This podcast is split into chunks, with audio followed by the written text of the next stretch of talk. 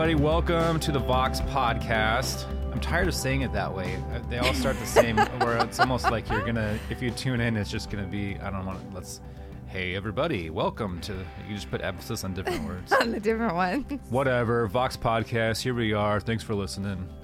Um, Tim and Bonnie are here. We're hanging out. We're doing an intro to today's guest. But first, Bonnie's just been on a crazy luck streak lately, and we're all trying to see if we can't like glean some of it off. I don't know if luck is like contagious like osmosis, if I can just like absorb it into my Absorb some of it. system, but Bonnie Bonnie has a quick story to tell about Uh, something that just happened. Okay, so yes, I've been on a lucky streak, and this week was a great week because okay, so like lots of stuff, random things happen, and then Tim Shell got sent out into the world, right. so people are opening it and loving it, and that is so exciting. And then, so okay, I've been doing, I've run, I've been a runner for a long time, but I'm also now old, and so my joints hurt all, all the time. And as you know, it is tough to run with little kids because you have to either push that stroller, which is way too heavy, or like find the right time, which I just feel like there's never a right time. So I then don't do it. And running actually was prescribed or exercised by my doctor. It's like one of the best things I could do in addition to therapy uh, for my anxiety. Yeah. So I try really hard to stay consistent because it really helps me mentally. So, anyways, for a long time, I've wanted the Peloton bike. Okay. But it's way too much money. I think it's like $3,000, um, Which is ridiculous. Which is a lot of money. and even if I could afford it, I don't know that I could justify, like, I'm not a pro athlete. You know what I'm saying? So I'm like, and I'm, you know, regular at best with exercise. So It's not too late to go pro though. yeah, I go every time the Olympics air, I think that. I'm like, could I do that? And then I can't even like touch my toes. Anyways, so um a few months ago though, one of our actually awesome listeners, Aline, she posted that she won a Peloton bike for this thing they have that's called the Peloton Comeback.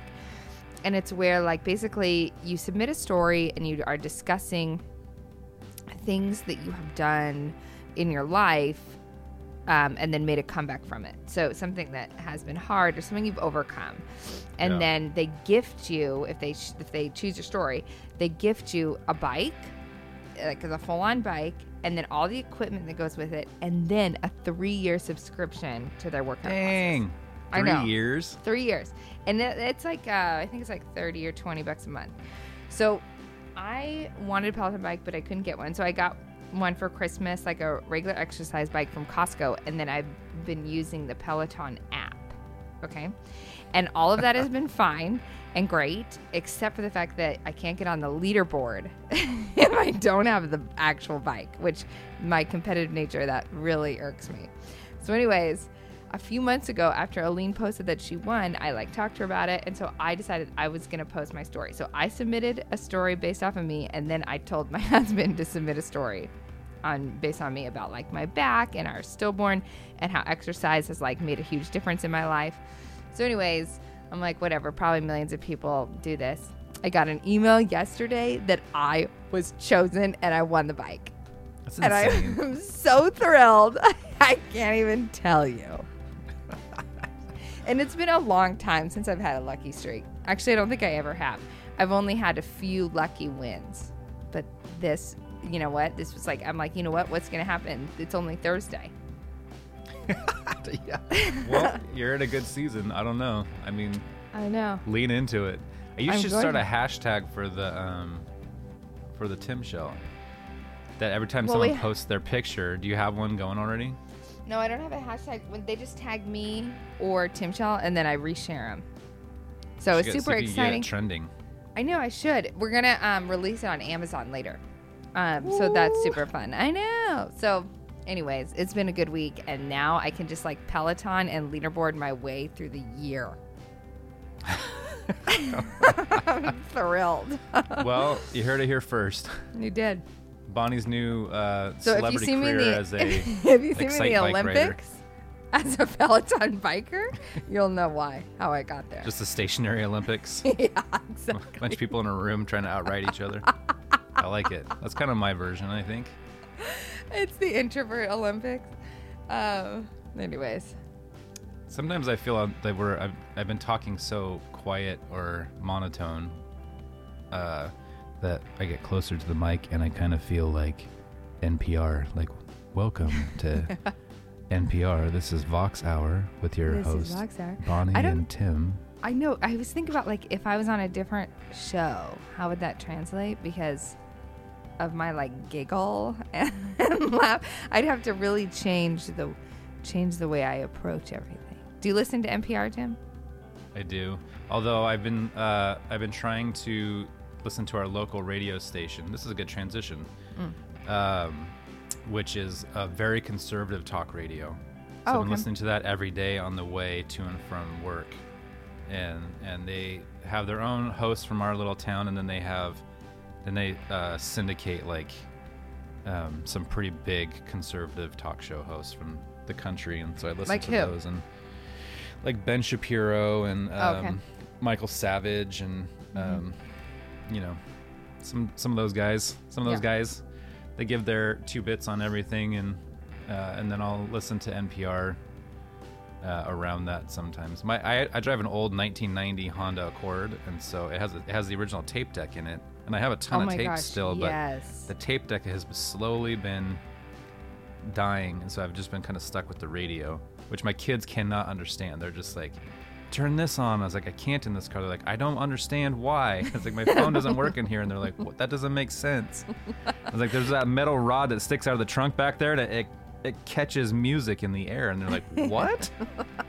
All right. awesome. So anyway, the how was that a transition? Oh, conser- so we have uh, Eugene Cho on today, and Yes, he uh, has a new book.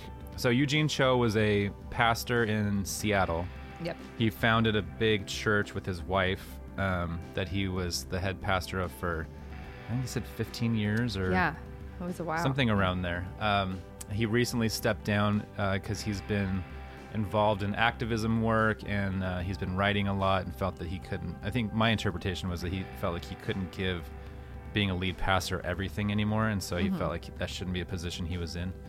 Um, so he has a book that's coming out at the, this week that you guys are listening to this. So, um, and it's called "Thou Thou Shalt Not Be a Jerk," and it's about kind of uh, how to how to navigate faith and politics uh, within our community as Christians, Yeah.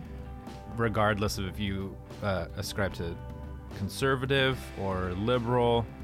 Um, no matter where you are on the spectrum of your political beliefs, just how can we coexist and have these conversations, and how we can agree to disagree, and how we Yeah. can not be jerks. So um, we have a conversation about that, and I and something that's been kind of hanging on me the last couple months um, has been just kind of this idea of fear, and so in politics, that's a big, you know, you'll hear that, but it's a kind of a big tool where you know to try to drum up some fear in people helps to get them to be like, well, then what should we do? And and you know, latch Right. on to a person who says they have the best version of how to Oh, how to stay alleviate safe. that fear. Yeah, Yeah. like the main the main motivator is like what's the best way that I am safe and my family is safe and there's I'm protected. Yeah. Yeah, and the news does that too a lot. You know, you you'll always notice that the news is far more negative than positive with things that they're delivering. There's just this constant state of fear that seems to be a a, a prevalent thing that goes on around here, and uh, and fear is a really great motivator. It does motivate people really, really well, but it's a really unhealthy motivator. Mm-hmm. And so as we have all these conversations about different things uh, where fear may be a tactic or a way to navigate or to stay away from something, um, we just want to kind of push in the opposite direction and say that there is a lot of um, freedom and motivation in kind of love and truth and being straightforward and honest with these conversations. When I went to college, you know how you go to college and you get, well, I guess you didn't, you just got yours, but when I went to college, it was What? this like went to stereotype to, get a no, I know to get a tattoo to get your first tattoo Oh, in college. Like Shoot, yes, you but show I up and was you're like, I'm still I was still like then- a super rule follower, so there was like no way I was doing that. I was a little bit outside of that, and uh, but I was at a Christian school, and so someone's Mm. like, "Hey, I'm gonna go get a tattoo. Uh, I'm getting it on my foot. Will you come with me and drive me back?" I was like, "Sure." So while we were there, he's getting his foot tattooed, and then he the get? guy- I don't remember. I mean, something scriptural. That's all. We were all like, we're like renegade Jesus fish? Christians. We're, yeah, Mm-hmm. something, something awesome. I'm sure. And then the tattoo guy looked at me. and was like, "Do you want one?" And I was like, "Yeah." So I sat down and got a tattoo you, on my wrist. impromptu. Yeah. Well, yeah. Great. Well thought out. Well planned. I mean, I got a Chinese symbol, which in retrospect is not a great tattoo for the white dude to be getting. Um, But I was young and it was 20 years ago or whatever. Uh, but underneath it, I got the symbol for love, and underneath it, I have the First John 4:18, Oh, which yeah. was just a verse that hung on me for years. Mm. Like it was just, it constantly came up. It constantly, people were. Um, I had some weird prophetic moments with people using it over me that just a lot of things happen around this verse, and that's the verse that says there's no fear in love, yeah. because perfect love casts fear out. So I think about that in lieu of um, a lot of the conversations we've been having lately, in, in lieu of this season, um, that there is no fear in love, that we're kind of pushing forward and something different.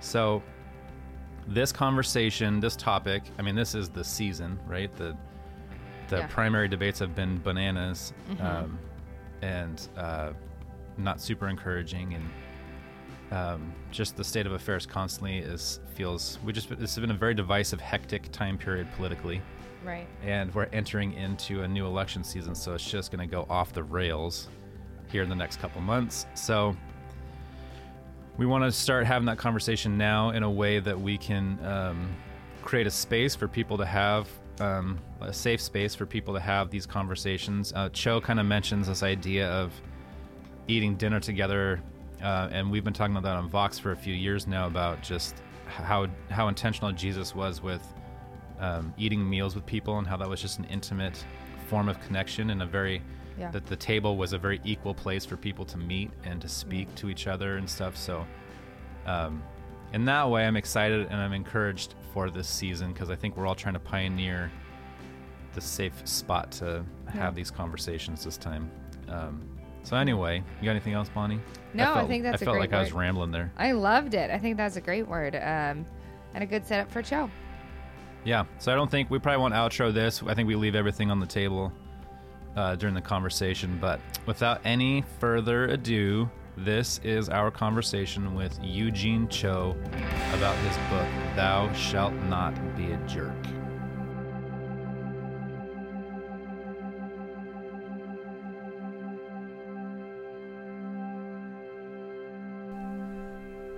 Hey, everybody, welcome to the Vox Podcast. We are here with our guest this week, and we are so excited. We are here with Mr. Eugene Cho. And uh, Eugene, welcome. You have been a voice, a crucial voice in this space of um, walking a really fine and intentional line um, in these like kind of trying times. I have followed your work for a few years, and so you have a new book out. Congratulations! It is called "Thou Shall Not Be a Jerk," and we are here to interview about it. We're so excited. But why don't you give the listeners, for those who don't know you yet, just sort of a brief background of what you've been doing in the past five years or so? Sure, sounds great. Well, first of all, thank you so much for having me. It's a joy and honor to be here. Again, hello everyone. My name is Eugene Cho. I live in Seattle, Washington. I'm married to my wife Minhee for 20 plus years. We have three uh, adultish kids now. And um, what else? Um, I wear multiple hats. Uh, I pastor, and I recently stepped down from the church that my wife and I planted about 20 years ago, called Quest Church. It's a very special church here in Seattle. I also run a grassroots humanitarian organization called One Day's Wages. Please check it out online. And then right now in this season, I'm spending a good chunk of my time encouraging pastors and leaders in this country and around the world. And in between, I'm r- trying to write books. Yeah, which is I love how you said in between all of that. that's that's a feat and takes so much in and of itself. So that's great. So you wrote this book, um, "Thou Shall Not Be a Jerk," and it's it's called a, the subtitle is "A Christian's Guide to Engaging in Politics." So. Um, I love that one of the things I read, I think a few times in the press materials was you said, I'm a people pleaser. And I said this book was like literally the worst book for me to write. Uh, can you kind of talk about that for a minute? Yeah, absolutely. When you said congratulations on the book, I'm like, uh, thank you, I think. Um, no, because I, I, yeah, I am really nervous. You know, as I'm mm. turning 50 this year, I thought by the time I got to this age, I would feel really grounded and rooted in security. That people pleasing wouldn't be as an mm. issue as it was when I was in my 20s or 30s. And I realized that we never graduate from that. We're always wanting to be liked mm-hmm. by everyone. And it just happens to be that there are some topics and conversations, one being politics, especially in our cultural climate today, where you're going to ruffle feathers from all around the the I guess spectrum. Mm-hmm. And uh, this book will definitely do that. I think it will uh, encourage, affirm, but also challenge and mm-hmm. disrupt people as well. Yeah, yeah, no, I agree. Tim and I both read it. Um, and I agree. I think that you have done a beautiful job in the book of um, doing exactly that, um, telling the truth, but also not being afraid of where it's going to kind of disrupt some things. Um, but something that stuck out to me is you moved to the United States at the age of 6 mm-hmm. and um, so you hold a story behind one of the top discussions of this political season right? So we are so talking about immigration and we're talking about what to do. And um, I'm not going to ask you what you think about that politically, but I think it's worth noting and mentioning is that you have a special voice in the conversation um, someone that has is far removed from some of these political issues might not be able to speak into it like somebody you can and so like what memories do you have from mm. immigrating and how has that shaped you into um, sort of some of these things that come up in this book yeah absolutely well, you know, my immigration story goes beyond my own story. It goes mm. to my parents and my grandparents. My great grandparents were the first, were among the first people to say yes to Jesus mm. in their small little village outside of a larger city called Pyongyang, which is now the capital city of North Korea. Wow my parents were both born in what is now called North Korea. Mm. Uh, when you ask my dad, where were you born? He just says Korea because back then there was only one country. Mm. Yeah. As most of your listeners would know, a war has since divided the nation into two places. Uh, so it really, their story is part of my story. And when you asked about my immigration story, there isn't a week that goes by where I'm not reminded of my immigration story. Mm and again, it's not a political statement. It's really just part of my narrative. It's the yeah. way that I see uh, the uh, the very world that I live in. Yeah. And in some ways, I think one of the reasons why I made a decision to say yes to Jesus at the age of 18 was being seen as an other, uh, mm-hmm. as a six year old, as a first grader at Sherman Elementary School and in San Francisco and in subsequent years uh, I've always identified as an other, that I mm. wasn't really fully American, fully accepted. No matter how impeccable my English or my grammar might be, I was always kind of seen as an other. Mm. But it's kind of the reason why I was fascinated by Jesus when I really began to study about his life. And I think yeah. his inclination towards others, the marginalized, that really moved me and mm. it has shaped the way that I want to live my life and the way that I want to do ministry and leadership.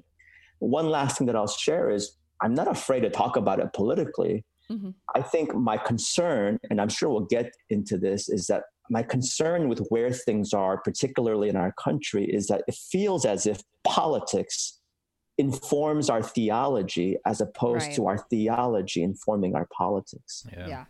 And so you know, because my faith is that which compels and changes and shapes my lens, I'm not afraid to talk about it. I just know that it might not always be popular. Mm-hmm. Yeah, no, that's really good. I think what you said there is where you said, like, I've always identified as an other. Um, that's fascinating because I think many of us, like me included, white, upper middle class my whole life, I haven't taken the, a moment to identify as something until you rub up against it, right? Like as a woman in ministry, I've had my own sort of things that my oh yes now now I see that otherness.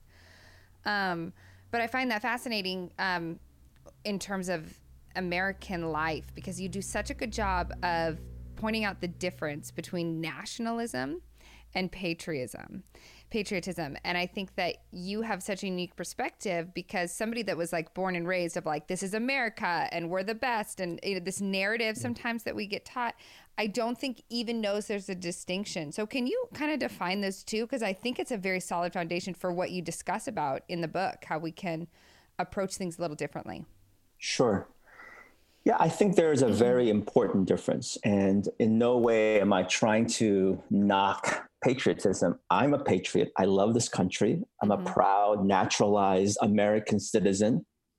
Um, there's much about this country that I love. Yeah. But at the same time, I don't want blind patriotism. Blind patriotism basically, I think, seduces us into nationalism where there's nothing wrong with our country. Everything is perfect, everything is fine. And I think the danger of nationalism isn't just America first. It almost feels as if it's America only mm. at the cost and the expense of other people. Mm. And that's incredibly dangerous. Sometimes, as Christians, and again, this book is written for a Christian audience, I want to challenge and encourage the capital C church it feels as if we're propping up the kingdom of America rather than the kingdom of God. Yeah. And there is no possible way that the kingdom of America encapsulates the kingdom of God. That is blasphemous. Mm-hmm. And I just wish that we could just be honest, again, theologically, what kind of huge theological errors we're making when it, we're trying to paint or move or, or try to inspire people by this kingdom of America thing. Mm. And that's that's the difference that I'm trying to articulate yeah. in the book. Yeah. And you do a great job of it. And like you said before, we are when we're putting that first, the kingdom of America first over the kingdom of God, and when we're putting our we're letting our politics inform our theology um, instead of the other way around. That fascinated me. I quoted you when I was writing these notes down. Um, like you said, my faith in Christ should inform my vote um, and you were you were talking about that, and I wanted to discuss that with you because on a high level, I believe that. On a high level, I want to say yes, that's true for me. Um, but then you went on to talk about all the different things, the confirmation bias that we see in the media and the desire bias. And so I think sometimes what happens, and I would love to hear your thoughts and what you would kind of help to guide us out of that, is I think we even have confirmation bias and desire bias in how we read the text. So if sure. we're looking for passages to sort of uphold what we believe to be true, we'll find them. If we're looking for passages to condemn somebody, we'll find them. And so how how can we make it a true reality that our faith, our scripture and the life of Jesus informs our vote? um, yeah. in a really true sense of the word? Yeah, no, that's a great question. And it feels like we're really digging in now because that's, you know, I think we have to acknowledge that. So, so let me just put it this way like in my bias, I think I'm correct. Totally. I think I'm right. Yeah. And in the same way that I earlier shared that there's no way that a political party or a nation can encapsulate the kingdom of God, I have to include myself in that conversation and mm-hmm. say that there is no possible way that without error, without biases or inclinations, that I encapsulate, that I monopolize, that I control the kingdom of God. Mm-hmm. And so I think it really puts me in a posture of humility. And I don't know about you, but I feel like the capital C church in America needs a bit more pie, a, a little bit more of humble pie. We need mm. more humility as we engage these conversations. Uh, and so acknowledging that, yeah, I have my blind spots, acknowledging that I have my biases, acknowledging that when I read scripture, I come in with my lens and my perspectives, which is the reason why I want to be that much more intentional, not just about humility, but I want to be intentional about surrounding myself, not just with people that simply affirm and confirm everything that I already believe in. Right. Right. I'm sure there's data out there that we're just surrounding ourselves mm-hmm. with those that look like us, think like us, feel like us, vote like us. Mm-hmm. And that's very dangerous. Mm-hmm. Uh, we've lost the art of neighboring. When Jesus speaks about love your neighbor, he doesn't just mean those that, uh, again, look, think, feel, worship, and mm-hmm. vote like us. So I think I try to be very intentional and not afraid of tension, not afraid of conflict, not mm-hmm. afraid of engaging in difficult conversations. Obviously, I want it to be respectful and civil. I think self care here is really important. We're not. I'm not suggesting that we're putting ourselves or people are just uh, terrorizing us in any ways, but I think it's important that we're surrounding others, ourselves with others, who are going to challenge our thoughts and our views. And then, lastly, I would just share that as we vote our convictions, all we can do is do it as prayerfully, mm-hmm. as humbly, uh, with as much discernment. And just ultimately, uh, we have to just trust mm-hmm. um, that others are seeking to do those very things as well. Yeah. Yeah. Discernment's yeah. definitely a word as I was reading through your book that kind of just hung in a cloud right here for me the whole time. It was just because so much like when you talk, I think you were talking about Romans, maybe Romans 13, and kind of just the contextual value of, or under, the value of understanding the context there.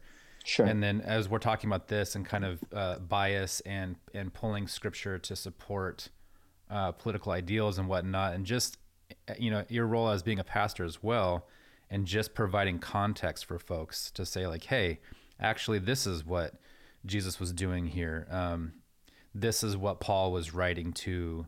Um, this is what the different people were kind of struggling with or, or speaking to. This is the context of this, and how that relates as a whole to everything. I think is uh, really interesting. And you had a lot of you had a lot of um, statistics in here that are dealing with this specific topic, like the how many like the the breakdowns of um, percentages of different ethnicities that people have in their friend groups. Sure. like, I was reading through it and I was like, it's like yeah, well, those are crazy statistics. And then I started thinking through all of my friends' faces, and there's a lot of well, white I mean, faces running yeah. through the. yeah, so Tim, think about that. We're trying to have these really important conversations of important subjects, and we actually don't know anyone yeah. That have or embody those particular values or whatever it might be. I mean, yeah. it's just stunning. And yeah. so it feels like we're just screaming at each other, lobbying these like one liners across the aisle, if you will, and it's happening in the church right mm-hmm. this isn't just in our larger culture i think in the church it's easy for mm-hmm. us to kind of accuse and blame the larger culture it's happening within the capital c church as well uh, which is the reason why you know i really do want this book to speak to both i guess of the major aisles if you will uh, mm-hmm. and i hope that it does because sometimes when we're talking about politics today uh, there's a temptation simply to focus on that uh, infamous statistic of the 81% white evangelicals. Mm-hmm. And so we want to just focus on that segment of people. I think um, all across the aisle, this is a call for us to really engage in deep introspection.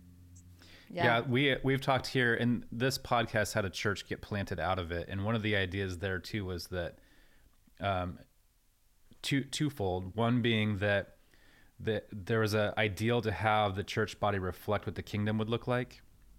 So just kind of a broad swath of opinions and voices and ethnicities and um, you know different ways of thinking and whatnot, but also uh, around this idea of, of, breaking bread and eating together. And you do a good job in here too of, bring, of talking about that because I think it's it's come up for us a bunch in conversation and a bunch in um, what Vox has has been built around. And we have been starting these little micro communities that are kind of focused around eating dinner together and then mm-hmm. talking about big topics. And so you, I, would never heard of this, um, this, pro, I don't want to say program, but this organization, was it Make America Dinner Again? Is that the? Yeah. Yeah. And I think that's a really, maybe you could just share a little bit of that because I think it does speak to a lot of things that you're talking about in here about sure. bringing together people in that way. Sure you know, folks can read more of the specifics, but just to give you a kind of a general summation, uh, a couple of Asian American women after the last presidential election, when Trump was elected, uh, they were just distraught. Uh, they were just like shocked. And as they began to assess how they wanted to process this, they thought it would be helpful for them to reach out to folks that voted for Trump to kind of learn why. And then they realized they just didn't know anyone yeah. that yeah. voted or supported Trump. And that was kind of a, I think, a, a moment of reflection for them. And mm-hmm. so they put out kind of an invitation online if people were interested in getting together, safe space around the table, eating bread together, uh, to have that conversation. And it's kind of spread, not just nationally, but around the world. Mm. Uh, I went to my local um, MADA, Make America Dinner Again, gathering here in Seattle, and it was a fascinating conversation. We didn't uh, solve national debt, we didn't solve immigration, we didn't solve gun control, but we had some very intense conversations. I think what it did is um, kind of the, we take it for granted, but it kind of humanized mm. people uh, yeah.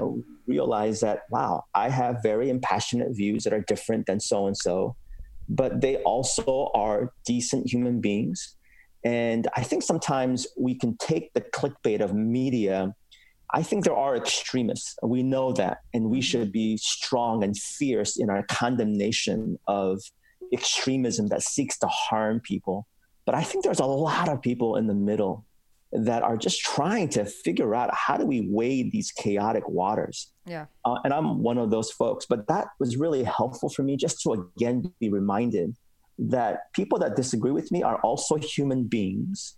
Mm-hmm. Uh, they love this country. Many of them that I met with at MADA were also Christians. Uh, and they deserve human dignity, as I also deserve that as well. Mm-hmm. Mm-hmm. No, I think that's so good. I heard someone say the other day, um, some of these policies that we're voting for, um, some of them don't, might not, most likely don't affect you. So you need to vote for the most marginalized person you know in mind.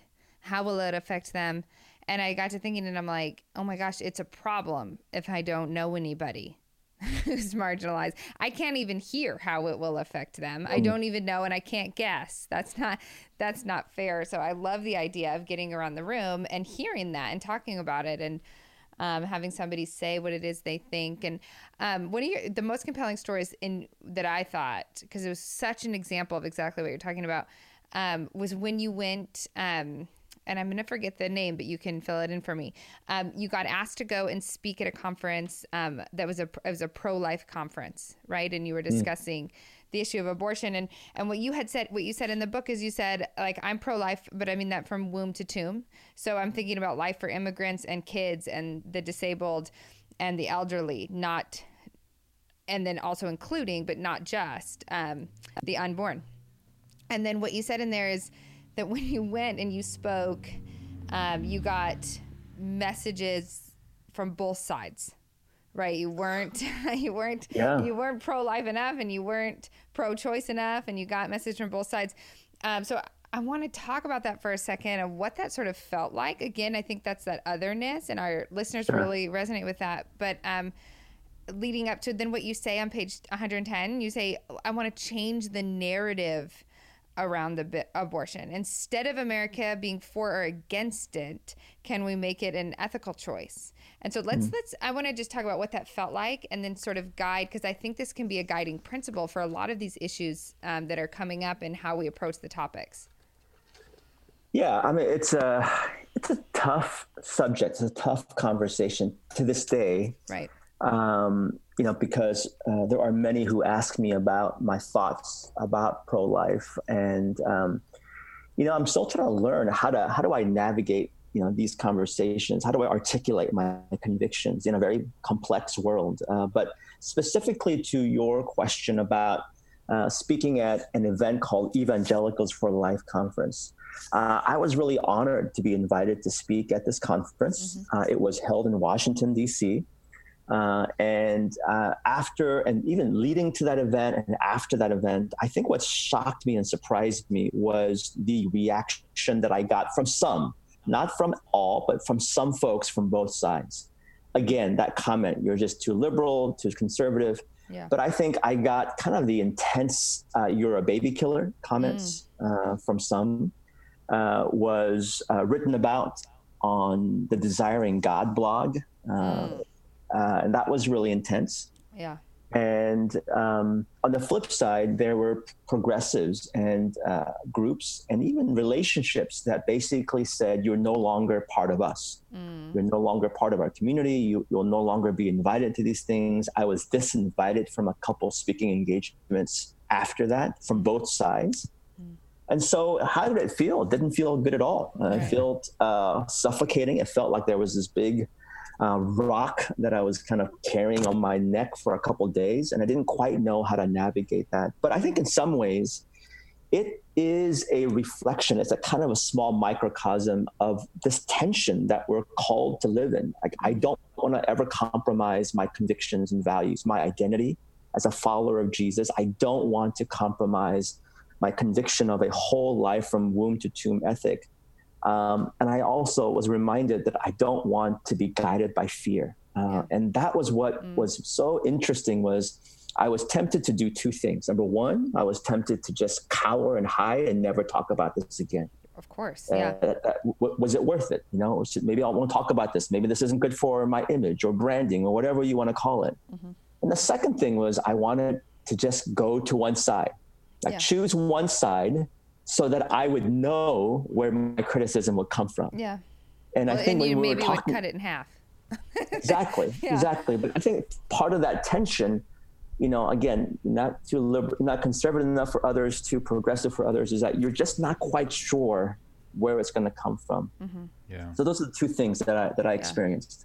Well, and I think that's so good because what can you offer? Like, so I'm reading your book and I'm listening to our conversation, and I'm one, and I'm like, yes, yes, yes. Like I want to be true. I want my faith to inform this. I want to look at Jesus's life. Like all those things that we talked about. I feel like though our voting system doesn't give space for all the nuance that's involved.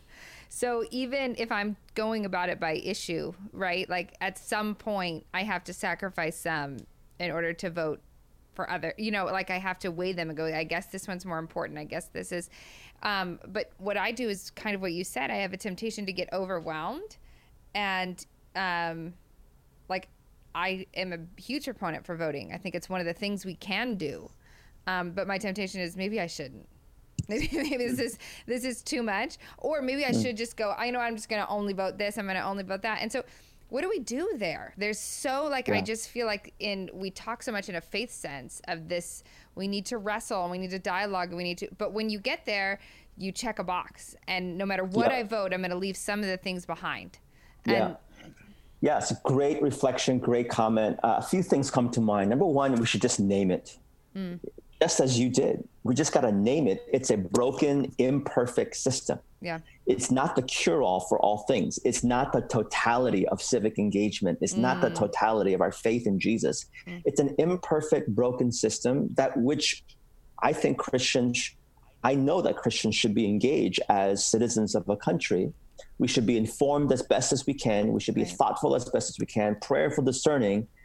But what I would also say is that if we reduce our civic engagement to one vote every mm-hmm. two or four years, we're actually kind of part of the problem if yeah. that's how we reduce civic engagement. So mm-hmm. I think it's just one of many things that we do in which followers of Jesus are trying to live out, embody faith, to be light and salt.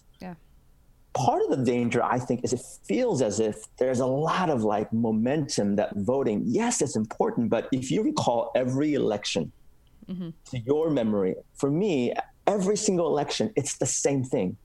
This is the most important election in our yeah. human life. I've heard that phrase every single time. And the thing is, I, I believed it then. Yeah. Right. I felt like it.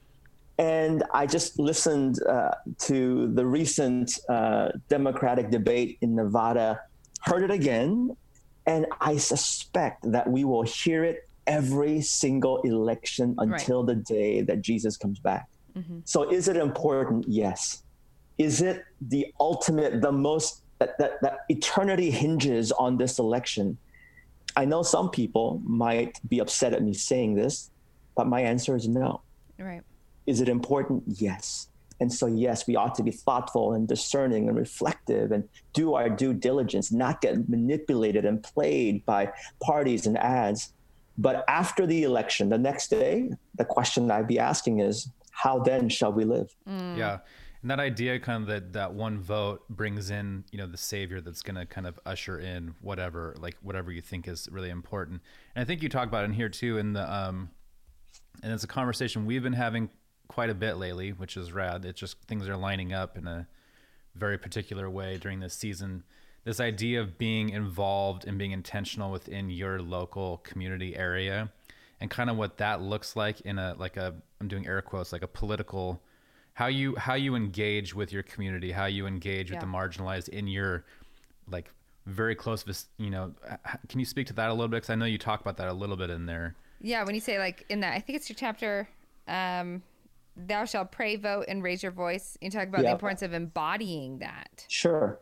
Well, let me first give an analogy and I'll come back to it. I think a classic Christian analogy might be that we're enamored about going abroad to do global missions and global, like compassionate work, but we're not willing to cross the street uh, to be a good neighbor to our very neighbors who live next to us or across the street. That's a dissonance. Yeah. It just doesn't make sense. And so, in that same way, I think about how we can be so impassioned about national politics, about the presidential election, and yet we're not necessarily engaged in our local affairs, in our neighborhood, in our PTA, in what it means to uh, know and to embody and to seek out and to pursue kindness and compassion and mercy within our very own streets. So, my hope is that every single Christ follower uh, would be engaged in politics, but engaged in such a way that it convicts us to embody how we live our lives every single day. And it's not politics that informs us, it's really the Word of God, Jesus, Scripture, about being light and salt. Yeah, no, I agree. And looking, we've been talking a lot too about looking at scripture as pointing us towards wisdom. Um, because when we do that, we are reading it and then going, what, what is the wisest choice here? Who am I? What would Jesus say? And so I love that conversation. And I just want to, I mentioned this at the beginning and I forgot. I absolutely love your chapter titles of your book. They are they are so great. So I'm just going to read them. Thou shalt not go to bed with political parties. Thou shalt not be a jerk. Thou shalt listen and build bridges. Thou shalt be about the kingdom of God. Thou shalt live out your convictions. Thou shalt have perspective and depth. Thou shalt not lie, get played, or be manipulated. Thou shalt pray, vote, and raise your voice. Thou shalt love God and love people. Thou shalt believe Jesus remains king. And the afterword of thou shalt not fear. Um, I just think you've done a good, such a good job about of bringing a perspective that, like you said, might not always be popular, um, but I think it's very centered, focused. Um, so I just love what you did here. And where can people find the book if they want to buy it? Uh, Which you all yeah, I think right. Uh, well, I'm. Thank you. I appreciate that. Um, that they can find it anywhere. I think they get their books. Um, I would love to encourage people to support their small local bookstores if possible. Mm-hmm. Uh, but there's another company called Amazon where they can Yeah. find it as well. Yeah. Um, you know, uh, I want to just share this one thing. I, I share it in the book, but the more I think about it and the more I talk about it, I'm just so fascinated by the Lord's table. And you guys brought this up earlier as well. I love how countercultural the Lord's table, the Eucharist table is. And Yeah. as a pastor, for me, we served communion every single Sunday. We celebrated communion. Even if the sermon was bad, the worship set was bad, the announcements were bad, like we always knew that the Lord's table was good, that it mm. bared truth and embodied truth. And I always told my congregation that we're mostly 20 and 30 somethings that as it pertains particularly to politics, that we didn't have a line in the communion line for the left, a communion line for those on the right that mm-hmm. only serve juice, and then a gluten free option in the middle for our centrists. Uh, there's something so scandalous and beautiful about the Lord's table. And so I, I am praying for that truth and image to be upon the body of Christ as we contend for our convictions, to also know that there's something incredibly humbling about the Lord's table.